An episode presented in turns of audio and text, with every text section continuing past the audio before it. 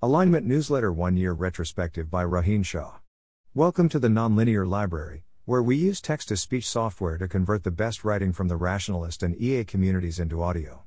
This is Alignment Newsletter 1 Year Retrospective, published by Rohin Shah on the AI Alignment Forum. On April 9, 2018, the first Alignment newsletter was sent out to me and one test recipient. A year later, it has 889 subscribers and two additional content writers, and is the thing for which I'm best known. In this post, I look at the impact of the newsletter and try to figure out what, if anything, should be changed in the future. If you don't know about the newsletter, you can learn about it and or sign up here. Summary. In which I badger you to take the 3-minute survey and summarize some key points. Actions I'd like you to take. If you have read at least one issue of the newsletter in the last 2 months, take the 3-minute survey. If you're going to read this post anyway, I'd prefer you first read the post and then take the survey. But it's much better to take the survey without reading this post than to not take it at all. Bookmark or otherwise make sure to know about the spreadsheet of papers, which includes everything sent in the newsletter, and a few other papers as well. Now that the newsletter is available in Mandarin, thanks Xiaohu, I'd be excited to see the newsletter spread to AI researchers in China. Give me feedback in the comments so that I can make the newsletter better. I've listed particular topics that I want input on at the end of the post, before the appendix. Everything else. The number of subscribers dwarfs the number of people working in AI safety. I'm not sure who the other subscribers are, or what value they get from the newsletter. The main benefits of the newsletter are helping technical researchers keep up with the field, helping junior researchers skill up without mentorship, and reputational effects. The first of these is both the most important one and the most uncertain one.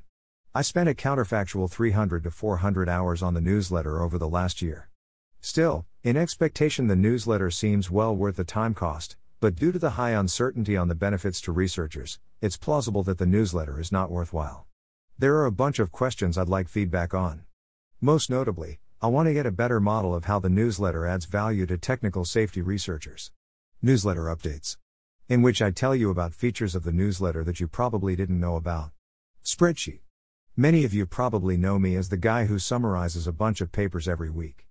I claim you should instead think of me as the guy who maintains a giant spreadsheet of alignment related papers, and incidentally also sends out a changelog of the spreadsheet every week.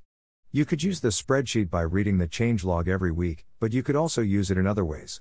Whenever you want to do a literature review, you find the relevant categories in the spreadsheet and use the summaries to decide which of the papers to read in full.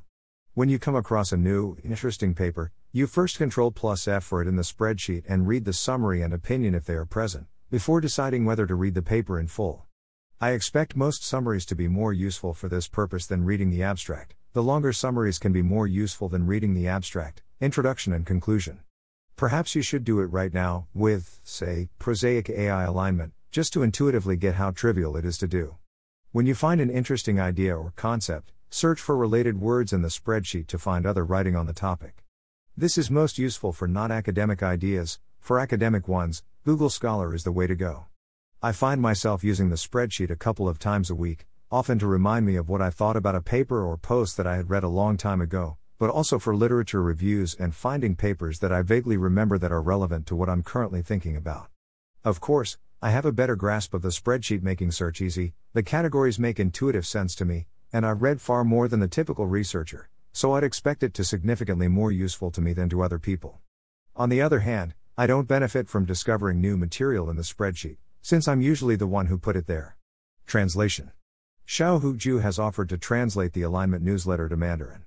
His translations can be found here, I also copy them over to the main alignment newsletter page. I'd be excited to see more Chinese AI researchers reading the newsletter content. Newsletter stats. In which I present raw data and questions of uncertainty. This might be useful to understand newsletters broadly, but I won't be drawing any big conclusions. The main takeaway is that lots of people read the newsletter, in particular, there are more subscribers than researchers in the field. Knowing that, you can skip ahead to impact of the newsletter and things should still make sense. Growth.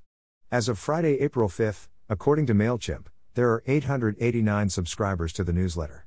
Typically, the open rate is just over 50%, and the click through rate is 10 to 15%. My understanding is that this is very high relative to other online mailing lists, but that could be because of online shopping mailing lists, where you are incentivized to send lots of emails at the expense of open and click through rates. There are probably also readers who read the newsletter on the alignment forum, less wrong, or Twitter. The newsletter typically gets a steady trickle of 0 to 25 new subscribers each week, and sometimes gets a large increase. Here are all of the weeks in which there were more than 25 new subscribers. And number 1, greater than a number 2, 2, greater than 141 subscribers, plus 139, because of the initial announcement. And number 3, greater than a number 4, 148, greater than 238 subscribers, plus 90, probably still because of the initial announcement, though I don't know why it grew so little between number 2 and number 3. And number 14, greater than a number 15, 328, greater than 405 subscribers, plus 77, don't know why, though I think I did know at the time. And number 16, greater than a number 17, 412, greater than 524 subscribers, plus 112, because of Miles Brundage's tweet on July 23 about his favorite newsletters. And number 17, greater than a number 18, 524, greater than 553 subscribers, plus 29, because of this SSC post on July 30th and the less wrong curation of a number 13 on August 1st. A number 18, greater than a number 19, 553, greater than 590 subscribers, plus 37, because of residual effects from the past two weeks. And number 30, greater than a number 31, 653, greater than 689 subscribers, plus 36, because of Rosie Campbell's blog post on October 29 about her favorite newsletters. Over time, the opens and clicks have gone down as a percentage of subscribers, but have gone up in absolute numbers. I would guess that the biggest effect is that the most interested people subscribed early, and so as time goes on, the marginal subscriber is less interested and ends up bringing down the percentages. Another effect would be that over time, people get less interested in the newsletter and stop opening clicking on it, but don't unsubscribe. However, over the last few months, rates have been fairly stable, which suggests this effect is negligible. On the other hand, during the last few months, growth has been organic, word of mouth rather than through publicity like Miles's tweet and Rosie's blog post, so it's possible that organic growth leads to more interested subscribers who bring up the rates, and this effect approximately cancels the decrease in rates from people getting bored of the newsletter. I could test this with more fine grained data about individual subscribers, but I don't care enough. So far, I have not been trying to publicize the newsletter beyond the initial announcement. I'm still not sure of the value of a marginal reader obtained via publicity. The newsletter seems to me to be both technical and insider why, i.e., it assumes familiarity with basic AI safety arguments, while the marginal reader from publicity seems not very likely to be either. That said, I have heard from a few readers that the newsletter is reasonably easy to follow, so maybe I'm putting too much weight on this concern. I'd love to hear thoughts in the comments. Composition of subscribers. I don't know who these 889 subscribers are. It's much larger than the size of the field of AI safety. Even if most of the technical safety researchers and strategy policy researchers have subscribed, that would only get us to 100 to 200 subscribers. Some guesses on who the remaining people are. There are lots of people who are intellectually interested in AI safety but don't work on it full time, maybe a lot of them have subscribed. A lot of technical researchers are interested in AI ethics, fairness, bias, explanations, and so on. I occasionally cover these topics. In addition, if you're interested in short term effects of AI, you might be more likely to be interested in the long term effects as well. Mostly I'm putting this down because I've met a few people in this category who expressed interest in the newsletter. Non technical researchers interested in the effects of AI might plausibly find it useful to read the newsletter to get a sense of what AI is capable of and how technical researchers are thinking about safety. Regardless of the answer, I'm surprised that these people find the newsletter valuable. Most of the time, I'm writing to technical safety researchers, and relying on an assumption of shared jargon and underlying intuitions that I don't explain. It's not as bad as it could be, since I try to make my explanations accessible both to people working in traditional AI as well as people at MIRI, but I would have guessed that it was still not easy to understand from the outside. Some hypotheses, only the first of which seems plausible. I'm wrong about how difficult it is to understand the newsletter. Perhaps people can understand everything, or maybe they can still get a useful gist from summaries even if they don't understand everything. People use it only as a source of interesting papers, and ignore the summaries and opinions, because they are hard to understand. Reading the summaries and opinions gives the illusion of understanding even though people don't actually understand what I'm saying. People like to feel like a part of an elite group who can understand the technical jargon, and reading the newsletter gives them that feeling. This would not be a conscious decision on their part. I sampled 25 people uniformly at random from the subscribers. Of these, I have met 8 of them, and have heard of 2 more. I would categorize the 25 people in the following rough categories X risk community, 4, AI researchers sympathetic to X risk, 2, students, 3, people interested in AI and X risk, 3, people involved with AI startups, 2, researcher with no publicly obvious interest in X risk, 6, and could not be found easily, 5. But really, the most salient outcome was that for anyone I didn't already know, I found it very hard to figure out why they were subscribed to the newsletter. Impact of the newsletter. In which I try and fail to figure out whether the benefits outweigh the costs. Benefits. Here are the main sources of value from the newsletter that I see.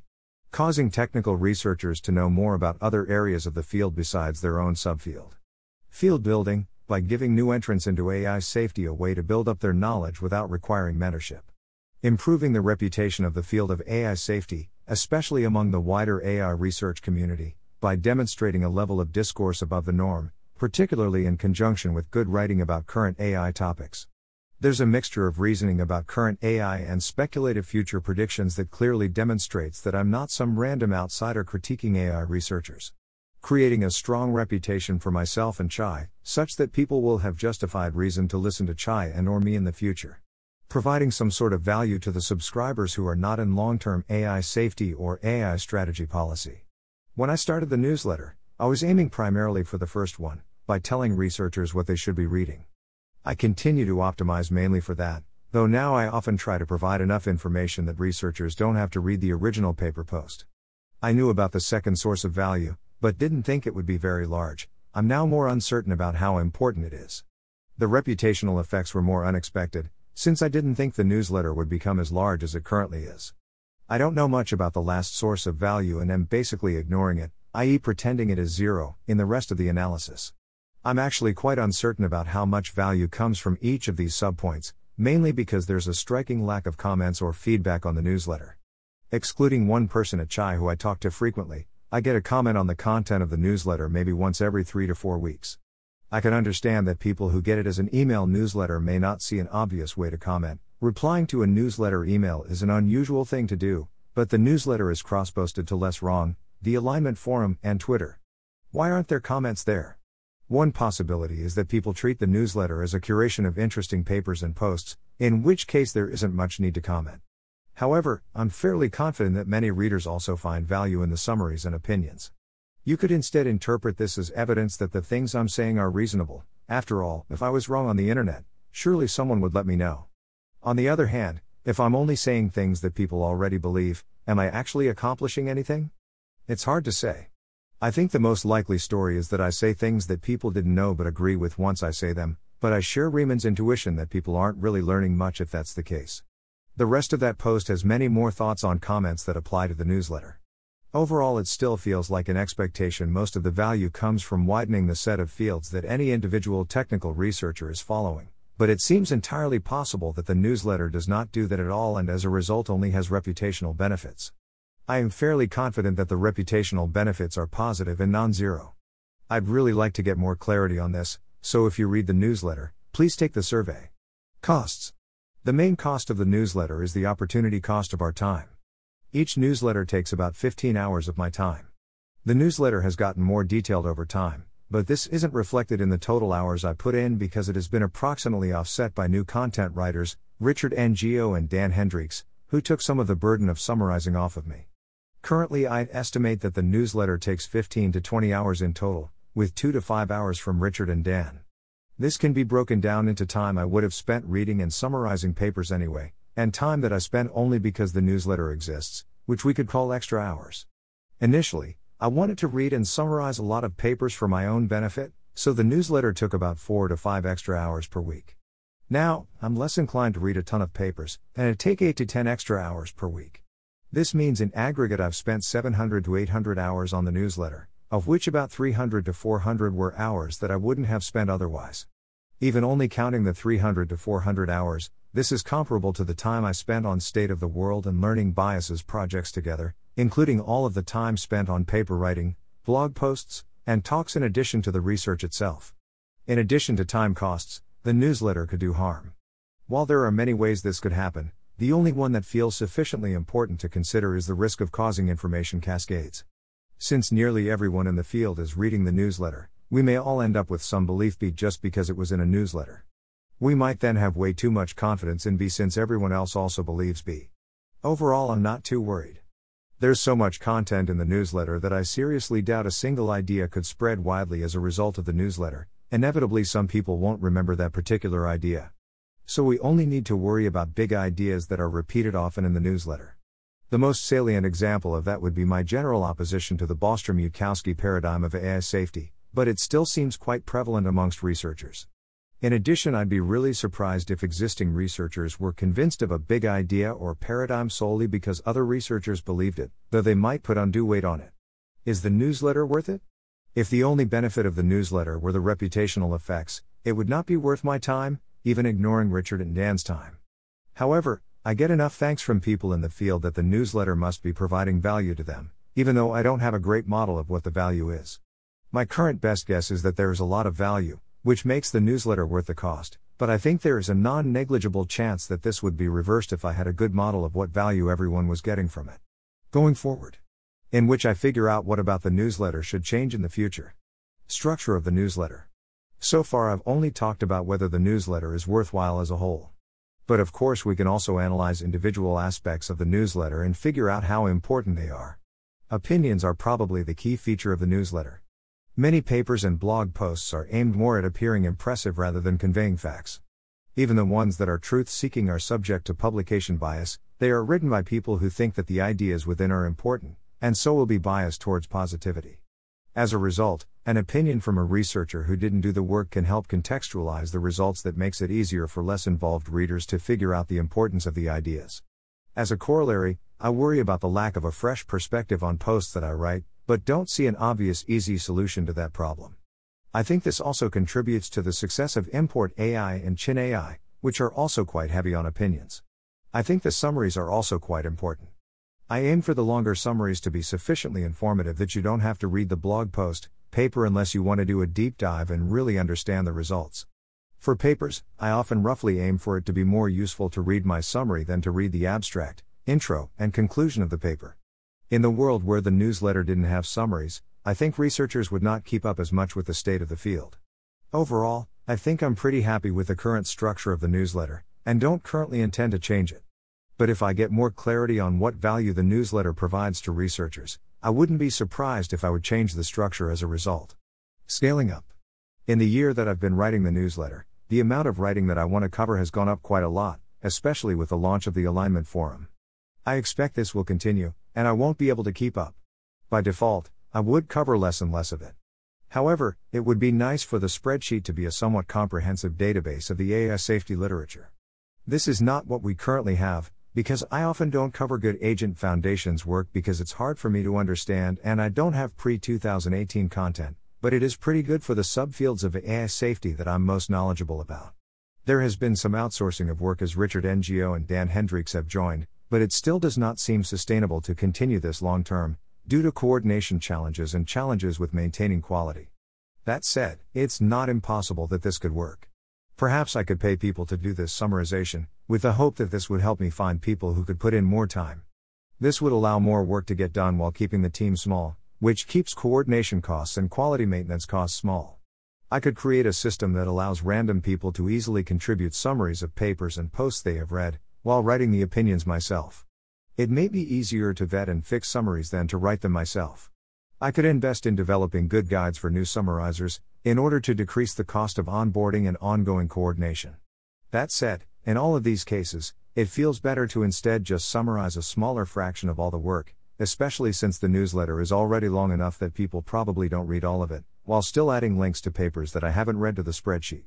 The main value of summarizing everything is having a more comprehensive spreadsheet, but I don't think this is sufficiently valuable to warrant the approaches above. That said, I could imagine that this conclusion being overturned by having a better model of how the newsletter adds value for technical safety researchers. Sourcing. So far, I have found papers and articles from newsletters, blogs, Arxiv Sanity, and Twitter. However, Twitter has become worse over time, possibly because it has learned to show me non academic stuff that is more attention grabbing or controversial, despite me trying not to click on those sorts of things. Arxiv Sanity was my main source for academic work, but recently it's been getting worse, and is basically not working anymore, and I'm not sure why. So I'm now trying to figure out a new way to find relevant literature. Does anyone have suggestions? If I continue to have trouble, I might summarize random academic papers I'm interested in instead of the ones that have come out very recently. Appearance It's rather annoying that the newsletter is a giant wall of text, it's probably not fun to read as a result. In addition to the categories, which were partly meant to give structure to the wall of text, I've been trying to break things into more paragraphs, but really it needs something much more drastic. However, I also don't want it to be even more work to get a newsletter out. So, if anyone wants to volunteer to make the newsletter visually nicer, that would be appreciated, but it shouldn't cost me too much more time, maybe half an hour a week, if it was significantly nicer. One easy possibility would be to include an image at the beginning of the newsletter. Any suggestions for what should go there? Future of the newsletter. Given the uncertainty of the value of the newsletter, it's not inconceivable that I decide to stop writing it in the future, or scale back significantly. That said, I think there is value in stability. It is generally bad for a project to have fits and starts where its quality varies with the motivation of the person running them, or for the project to potentially be cancelled solely based on how valuable the creator thinks it is. I'm aware I haven't argued for this, feel free to ask me about it if it seems wrong. Due to this and related reasons, when I started the newsletter, I had an internal commitment to continue writing it for at least six months, as long as most other people thought it was still valuable. Obviously, if everyone agreed that the newsletter was not useful or actively harmful, then I'd stop writing it. This is more to deal with the case where I no longer think the newsletter is useful, even though other people think it is useful. Now I'm treating it as an ongoing three month commitment, that is, I am always committing to continue writing the newsletter for at least three months as long as most other people think it is valuable. At any point, I can decide to stop the ongoing commitment, presumably when I think it is no longer worth my time to write it, there would then be three months where I would continue to write the newsletter for stability, and figure out what would happen with the newsletter after the three months. Feedback I'd like. There are a bunch of questions I have, that I'd love to get opinions on either anonymously in the three minute survey, which you should fill out, or in the comments. Comments preferred because then other people can build off of them. I've listed the questions roughly in order of importance. What is the value of the newsletter for you? What is the value of the newsletter for other people? How should I deal with the growing amount of AI safety research? What can I do to get more feedback on the newsletter on an ongoing basis, rather than having to survey people at fixed times? Am I underestimating the risk of causing information cascades? Regardless, how can I mitigate this risk? How can I make the newsletter more visually appealing, less of a wall of text, without expending too much weekly effort? Should I publicize the newsletter on Twitter? How valuable is the marginal reader? Should I publicize the newsletter to AI researchers? How valuable is the marginal reader? How can I find good papers out of academia now that Arxiv Sanity isn't working as well as it used to? Appendix Alignment Newsletter FAQ. All of these are in the appendix because I don't particularly care if people read it or not. It's not very relevant to any of the content in the main post. It is relevant to anyone who might want to start their own newsletter, or their own project more generally. What's the history of the Alignment newsletter? During one of the CHAI seminars, someone suggested that we each take turns finding and collecting new research papers and sending them out to each other. I already had a system in place doing exactly this, so I volunteered to do this myself, rather than taking turns. I also figured that to save even more CHAI researcher time, it would make sense to give a quick summary and then tell people under what circumstances they should read the paper. I was already summarizing papers for my own notes. This pretty quickly proved to be valuable, and I thought about making it public for even more time savings. However, it still seemed pretty nascent and in flux, so I continued iterating on it within CHAI, while thinking about how it could be made to be public facing. See also the Things Done Right section. After a little under two months of writing the newsletter within CHAI, I made it public. At that time, the goal was to provide a list of relevant readings for technical AI safety researchers that had been published each week, and help them decide whether or not they should read them. Over time, my summaries and opinions became longer and more detailed. I don't know exactly why this happened. Regardless, at some point I started aiming for some of my summaries to be detailed enough that researchers could just read the summary and not read the paper post itself. In September, Richard Ngo volunteered to contribute summaries to the newsletter on a variety of topics, and Dan Hendrycks joined soon after focusing on robustness and uncertainty. Why do you never have strong negative opinions? One of the design decisions made at the beginning of the newsletter was to avoid strong critiques of any particular piece of research. This was for a few reasons. As a general rule, Any criticism I have of a paper is often too strong or based on a misunderstanding. If I have a negative impression of a paper or research agenda, I would predict that with 90% probability after I talk to the authors, my opinion of the work will have improved. I don't think this is particular to me, this should be expected of any summarizer since the authors have much more intuition about why their particular approach will be useful, beyond what is written in the blog post or paper. The newsletter probably shapes the views of a significant fraction of people thinking about AI safety, and so leads to a risk of information cascades. Mitigating this means giving space to views that I disagree with, summarizing them as best I can, and not attacking what will inevitably be a straw man of their view. Regardless of the accuracy of the criticism, I would like to avoid alienating people. Of course, this decision has downsides as well. Since I'm not accurately saying everything I believe, it becomes more likely that I accidentally say false things, convey wrong impressions, or otherwise make it harder to get to the truth. Disagreements are one of the main ways in which intellectual progress is made. They help identify points of confusion, and allow people to merge their models in order to get something, hopefully, better. While the first downside seems like a real cost, the second downside is about inhibiting intellectual progress in AI safety research. I think this is okay, intellectual progress does not need to happen in the newsletter. In most of these cases, I express stronger disagreements and channels more conducive to intellectual progress, for example, the Alignment Forum, emails, messages, talking in person, the version of the newsletter internal to Chai. Another probable effect of avoiding negativity is reduced readership, since it is likely much more interesting to read a newsletter with active disagreements and arguments than one that dryly summarizes a research paper. I don't yet know whether this is a pro or a con, even ignoring other effects of negativity. Mistakes. I don't know of very many mistakes, even in hindsight. I think this is primarily because I don't get feedback on the newsletter, not because everything has gone perfectly. It seems quite likely that there are still things that are mistakes, but I don't know it yet because I don't have the data to tell. Analyzing other newsletters. The one thing that I wish I had done was to analyze other newsletters like Import AI in more detail before starting this one. I think it's plausible that I could have realized the value of opinions and more detailed summaries right at the beginning, rather than evolving in that direction over a couple of months. Delays. I did fall over a week behind on the newsletter over the last month or two. While this is bad, I wouldn't really call it a mistake, I don't think of the newsletter as a weekly commitment or obligation.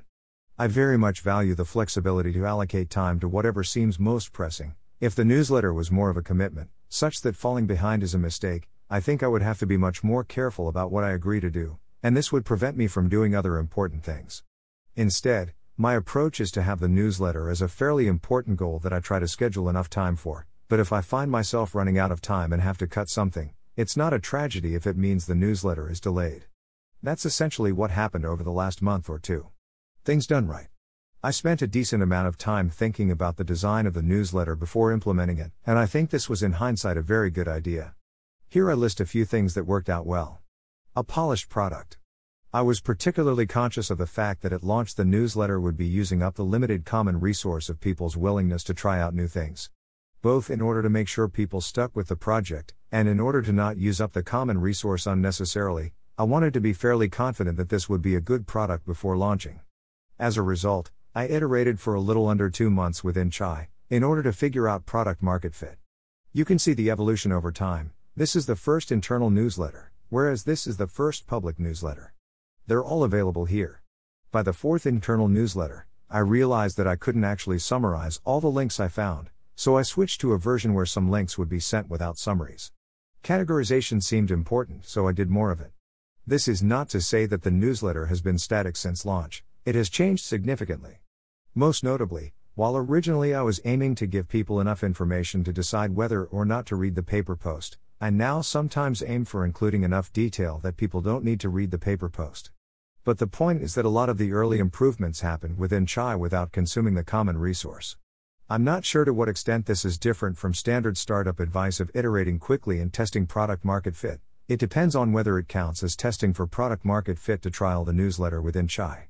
To the extent that there is a difference, it's mainly that I'm arguing for more planning, especially before consuming common resources, whereas with startups, the fierce competition means that you do not worry about consuming common resources. Considered stability and commitment.